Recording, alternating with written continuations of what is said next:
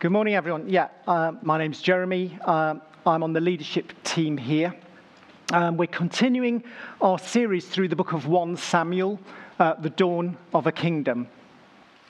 Um, now, I've been given three chapters to preach on today. So, um, obviously, I've had to sort of summarize huge portions of that and just focus on one tiny bit. But all the same, I do hope you've all brought your sleeping bags. Um, now, if you're if you're new just joining us today or you've not been with us on the journey, I just want to briefly try and recap on the story so far. Well, the book of 1 Samuel is named after the great prophet Samuel, and a prophet is someone who speaks on behalf of God. Now, Samuel had anointed a man called Saul king. Now, for anointed, just think crowned. Uh, so it, Saul had become the first king of the nation of Israel. Now, uh, the Bible tells us Saul was head and shoulders above everyone else in Israel. He started out as a really good king, and then he went downhill quite badly. So let's just think what's he like? A guy who's seven foot tall, and then goes to the dark side. Basically, Saul is Darth Vader. Um, he's got a son called Jonathan, who, uh, if you read the Bible, he's one of the kind of most genuine, honest, um, and, and, courageous guys we come across in the Bible. So he's Luke Skywalker. And um, the, the main hero of the book of 1 Samuel, and indeed 2 Samuel, is a guy called David.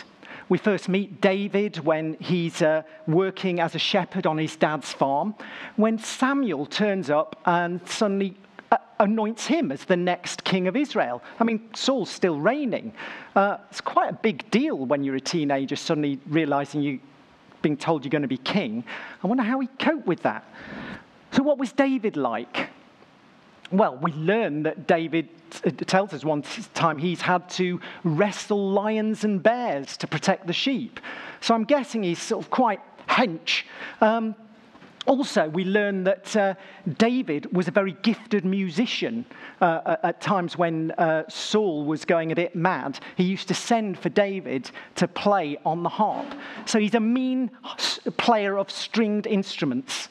He also was a, a singer songwriter, and many of the lyrics of the songs he wrote are recorded for us in the book of Psalms. So, David, well, if you're my generation, he's probably a kind of cross between Sylvester Stallone and Eric Clapton. Uh, and for the, the younger generation, maybe Hugh Jackman, John Mayer. Um, more importantly, the Bible tells us that he was a man after God's own heart. So, David was, uh, he loved God followed God. Now, he'd shot to fame when he'd, uh, he'd killed the Philistine giant Goliath with a slingshot. And later on, he'd, he'd become a great commander in Saul's army. He'd had loads of spectacular military victories. He'd become the king's son in law. He was at the height of his success. Uh, all these great promises, it seemed to be coming to fruition. He could see his career path, and then it all went pear shaped. Saul became enraged with jealousy and kept on trying to kill him. After three lobs of a spear, David eventually gets the message and decides that he has to go on the run. David must have been wondering what on earth was happening. There were all these promises, he was, he was there. And now, now, how was it all going to work out? How, how were these promises going to come true? He must have been wondering what was God doing in this? Where was God in this? Well, in actual fact, God had a plan for him. Much like the nation of Israel 500 years before, David was about to embark on his own wandering in the wilderness experience, where he would have lots of trials that would teach him to be the kind of God, uh, the kind of king that God was looking for. So, uh, we join our story today whilst David is a fugitive on the run from Saul, and he arrives at the priestly town of Nob. So if you have a Bible and want to turn to 1 Samuel chapter 21, we're reading from verses 1 to 9, and the words should come up on the screen. Then David came to Nob, to Ahimelech the priest. And Ahimelech came to meet David trembling and said to him, uh, Why are you alone and no one with you? And David said to Ahimelech the priest, um, uh, The king has charged me with a matter and said to me, Let no one know anything of the matter about which I send you and with which I've charged you. I have made an appointment with the young men for such and such a place. Uh, now then, what do you have on hand? Give me five loaves of bread, or whatever's here. And the priest answered David, I have no common bread on hand, but there is holy bread, if the young men have kept themselves from women. And David answered the priest, uh, Truly, women have been kept from us uh, always when I go on expedition. The vessels of the young men are holy even when it's an ordinary journey. How much more today will their vessels be holy? So the priest gave him the holy bread, for there was no bread there but the bread of the presence, which is removed from before the Lord to be replaced by hot bread on the day it's taken away. Now, a certain man of the servants of Saul was there that day, detained before the Lord. His name was Doeg the Edomite, the chief of Saul's herdsmen. Then David said to Ahimelech, Then have you not here a spear or a sword at hand? For I've brought neither my sword nor my weapons with me, because the king's business required haste. And the priest said, The sword of Goliath the Philistine, whom you struck down in the valley of Elah Behold, it is here wrapped in a cloth behind the ephod. If you'll take that, take it, for there is none but that here. And David said, There is none like that. Give it to me.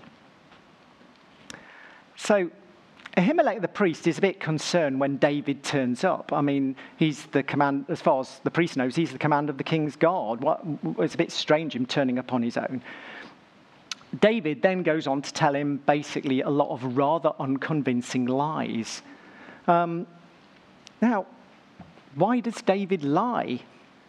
Um, we don't know entirely why he lies. Uh, we can guess. It could be just to save his own skin. It could be, in some ways, he's trying to protect the priests so that they have plausible deniability when, uh, when Saul comes asking questions. Or it might be that he's a bit ashamed after all. He'd fallen from grace. He was, he was a superstar success, and now he's a fugitive on the run. Whatever, we know from God's word that God doesn't want us to lie. And if we were to leap ahead to the next chapter, we would find out that David's lies indirectly lead to dreadful consequences for all the town of Nob.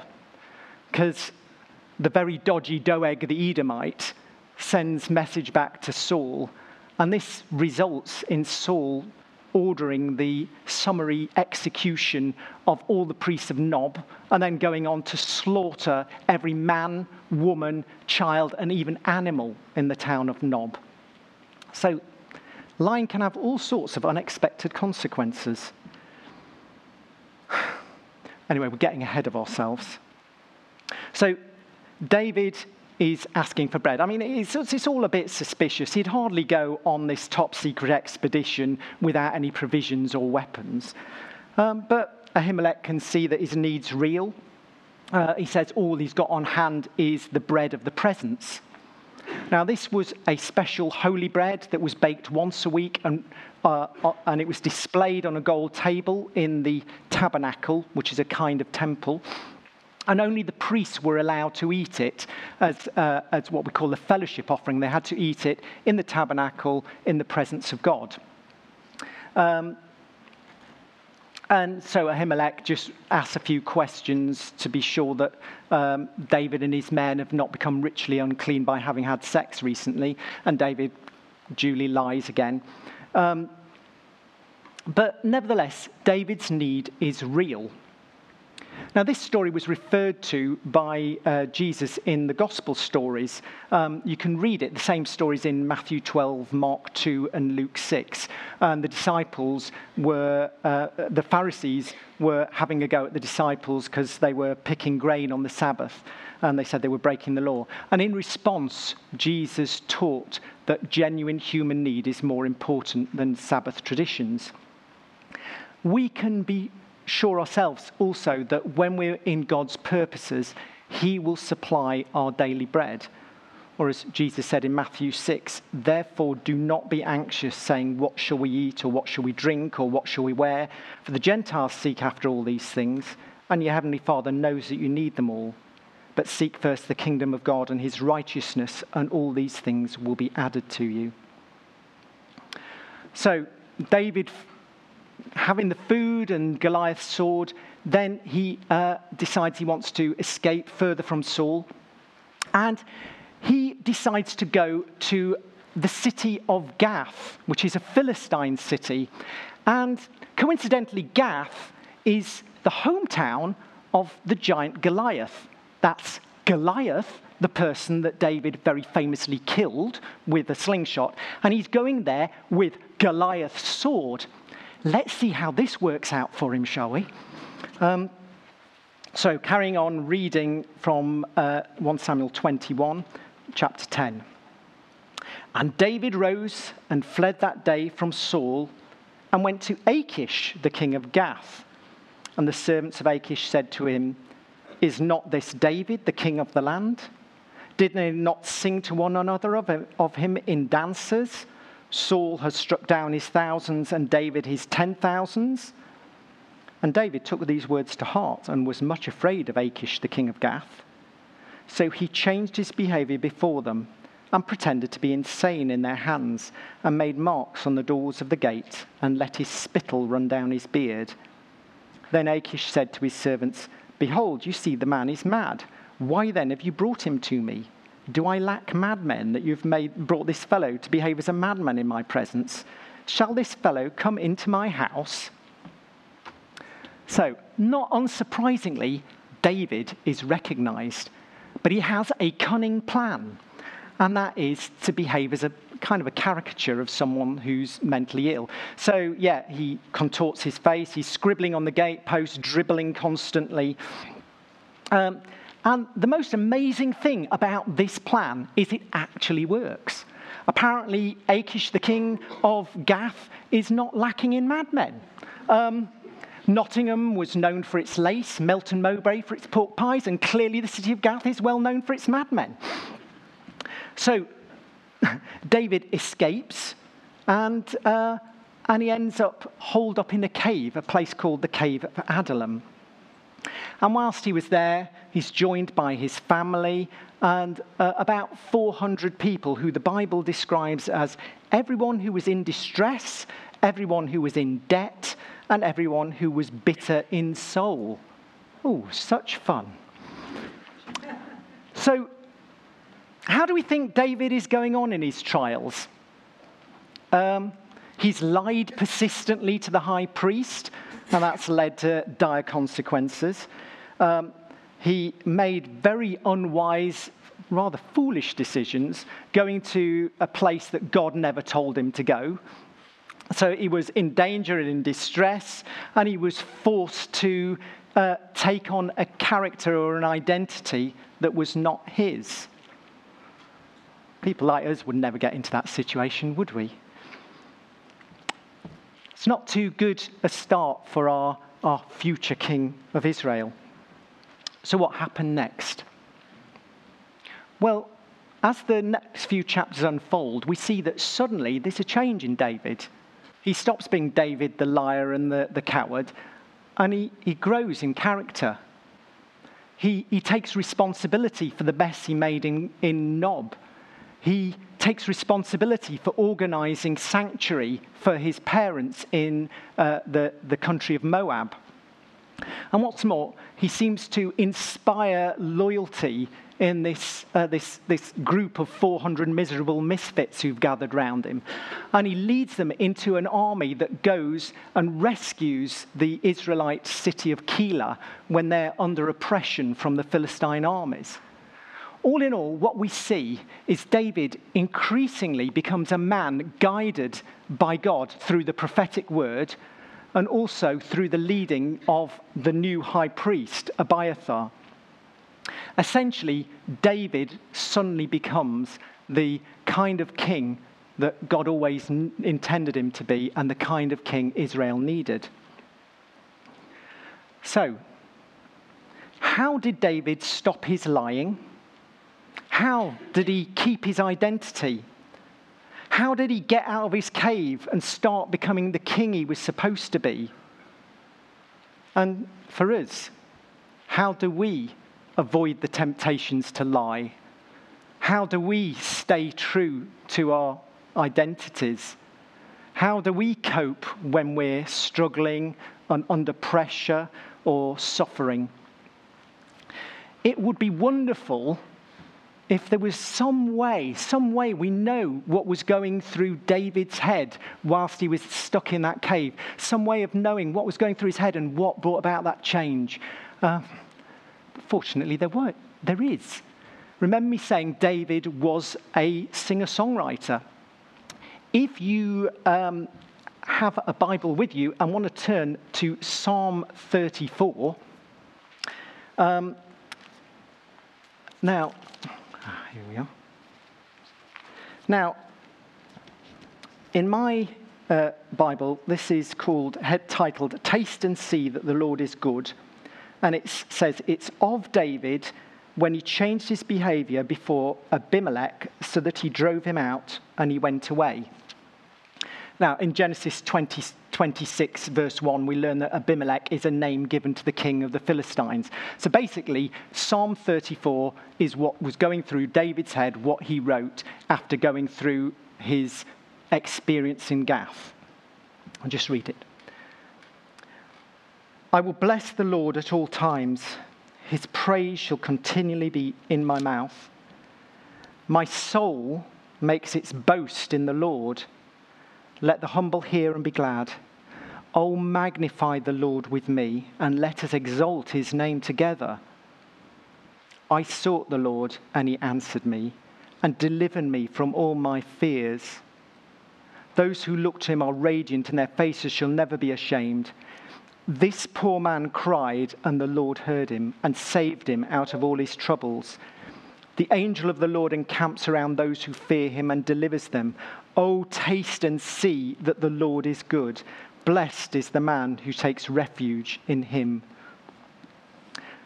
Now, I don't want to turn this into a sermon about Psalm 34, but what I hope you'll see is that God's goodness and salvation has suddenly become very real to David.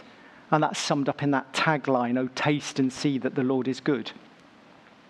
So, what David is saying is that the answer to his problems was to worship God. Now, why should worship be the answer to the problems of lying and not living in line with our true identity? Well, to begin with, we need to ask what is worship? Well, worship comes from the, the word worthship. In other words, worship is about what we put our worth or our value in. And in fact, to worship something is to put your ultimate trust, your ultimate value in that thing.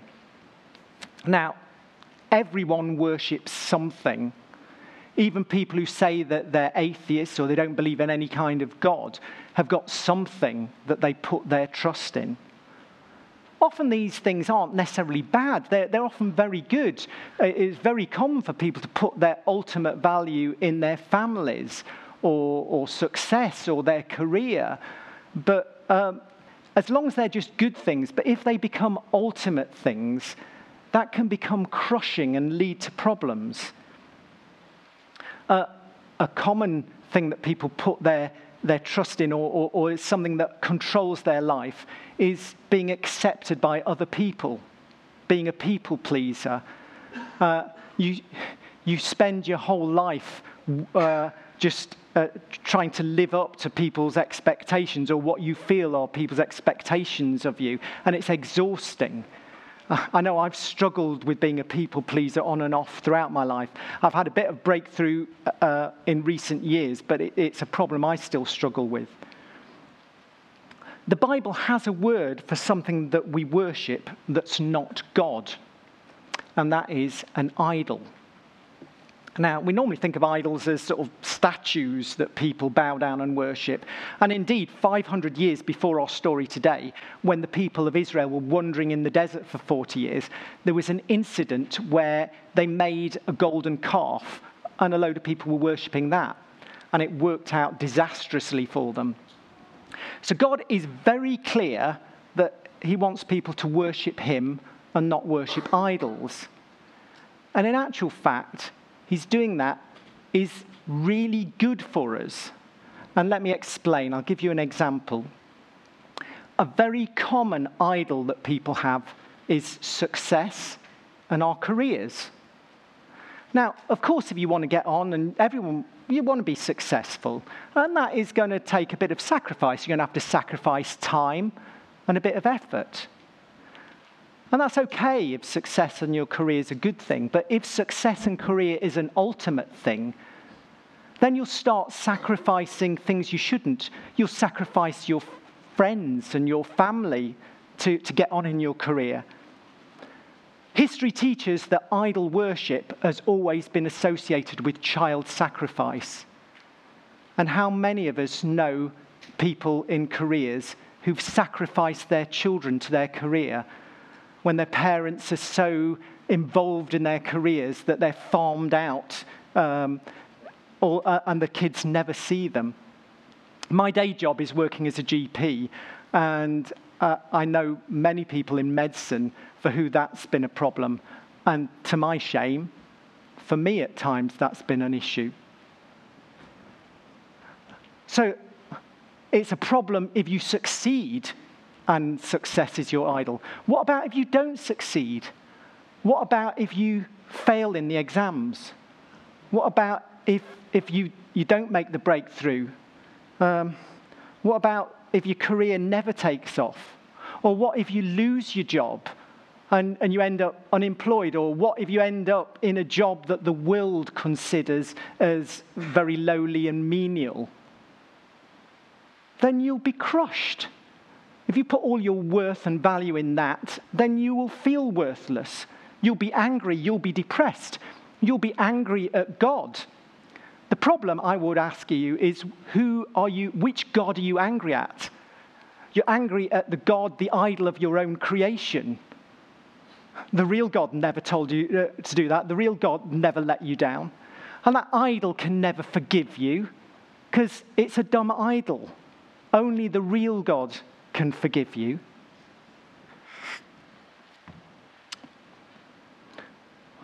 So that's, that's, that's what about, what about lying? Why did David lie? And why do we lie? Well, at the time that we lie, at that very moment, something is more important to us than the truth. Now, I accept that there are occasions when that could be a real valid thing. If it was genuinely to save our lives or to save the life of another person. But let's be honest, it's not often that, is it really? I mean, usually when we lie, when I lie, it's, it's about hiding our wrongdoing. It's about covering up things so that we don't look so bad. It's about making ourselves look good or, or bigger than we are. Now, if following the truth is God's way, what we're doing, we've made an idol of our own self image and of our own pride. Uh, I want to share with you something that's very hard for me, um, my own experience of lying.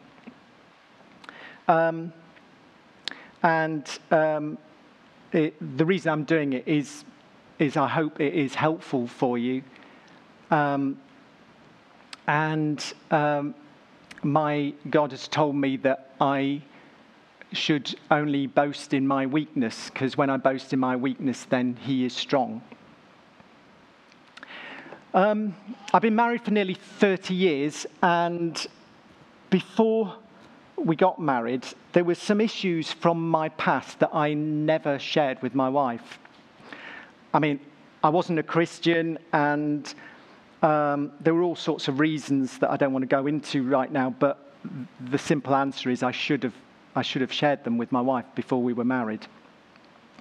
Well, life went on, I had my career and we had kids, and, uh, and those issues from the past faded from my mind. I buried them. I buried them so deeply that I never thought of them. It was a different life. And to my very great shame, it was 25 years later, on one day in 2013 when the Holy Spirit fell in power at Grace Church one Sunday that God spoke to me very clearly about, about bringing out hidden secrets from the past. So, what was I to do? Um, was I to keep it hidden? Was I to keep on worshipping this, this idol of, of the, the strong Christian gentleman or the, uh, the successful guy, um, the, the guy with integrity, or was I, was I to confess and, and just, yeah, own up to, to my past, or uh, whatever the consequences? The thing that kept me or, or, or, sustained me or gave me strength in that moment was a line, a verse from Revelation 12, where it talks about those who have conquered and overcome the devil. And it says that they've overcome by the blood of the Lamb and the word of their testimony. And that gave me strength to know that whatever happened, that, that my God my Jesus loved me so much, and through his blood, whatever happened, there would come a time when I would be able to testify to his mercy and grace. Now, fortunately, well, some of you may know my, my wife Julie, who's a, a wonderful, gracious woman of God. And um, although it, is, it was a very tough time for us, um, she's amazingly gracious, and it was through confession and repentance um, and a time of healing. Uh, also, I needed to deal with the issues from the past, uh, and I had some prayer counseling with two of the elders, um, was able to deal with that. So now I can stand before you and say that through the love of my Savior, Lord Jesus, and by his blood, I have overcome. And I can testify that he is good.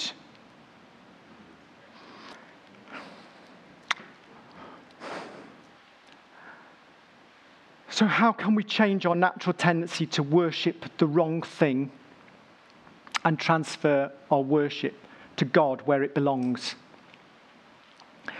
Well, if we go back to David's psalm, we can see that what he did was to take the truths he knew about God, and he's saying we should chew on them and taste them with the taste buds of our heart until they become sweet and precious and beautiful to us. To paraphrase the great American theologian Jonathan Edwards, that's the difference between knowing honey is sweet and tasting the sweetness of honey. So once, once the, the promises and what we know of God is so beautiful to us, then we offer them back to God in worship. I believe that God wants to teach us that when we're suffering or struggling with everyday life and unfulfilled dreams and promises, one of the things we need to be sure of is that we're not worshipping an idol of our own making we need to be sure we're turning to the real God. We can turn to Him, we can bring our struggles to Him because He's the only one who actually is God. Now, before I became a Christian, I thought that God must be a very insecure sort of being if He needed people to be constantly telling Him how wonderful He was.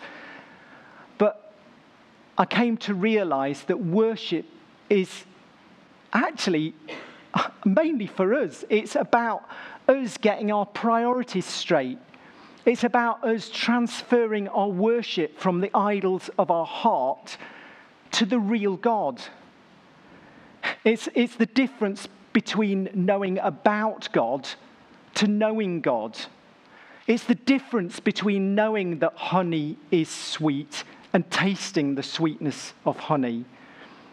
It's only when we experience the beauty of God that it transforms us and it takes us off the throne of our own lives and it puts God on the throne of our own lives where he belongs. And when God is on the throne, what he says about us becomes real for us. So now I want to demonstrate this kingdom principle of worship changing our perspective. Just think of Jesus in heaven before he came to earth. The eternal God the Son had perfect fellowship with God the Father and God the Holy Spirit. He had the worship of the whole heavenly host. What, what on earth would persuade him to give up all of that and come down to earth to, to, to live as a penniless preacher, to, to, be, uh, to suffer, to be betrayed, to be tortured, and to die a terrible death on the cross.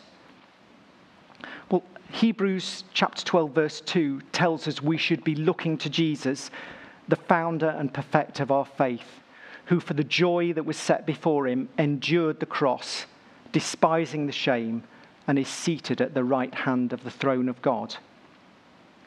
So, what was the joy that was set before him? What did Jesus not have in eternity that, that he had to come to earth for? The answer is you. Jesus set his love on you. He, he so delighted in you. He so longed to see you uh, set free from the shackles of sin and shame, to see you purified, to see you lifted up, to see you become fully human, what you were always meant to be. That, that's why he did it. He did it for you. And he, he didn't stay in the grave. He was resurrected on the third day, and he's lifted high, and he's seated at the right hand of God. And he's right now before the Father. He's praying for you. You're not, whatever you may think of yourself, you're not rejected. You are more loved than you will ever know. You've been adopted by your true Heavenly Father. You are a co heir with Christ. One day you will see Him face to face, and you will know Him as you are fully known. One day He will wipe away every tear. And one day you will be able to see that all your sufferings are light and momentary afflictions that have been preparing for you an eternal weight of glory beyond all comparison. One day, your true Heavenly Father will look on you with utter delight and tell you how much He loves you, how proud He is of you, and how much He delights in you. So chew on that. Revel in that. Let that melt your heart with love for the one who did that for you. Pray about it, confess it aloud, rejoice in it, and so worship God in it. Rick? Thank you. Yeah. It's in worship that we taste and see the goodness of God to us. It's in worship that we transfer the attractions of our hearts from the idols of success approval and comfort and power to the only thing, to the only one truly worthy of our praise. And we're going to continue in that now as we sing.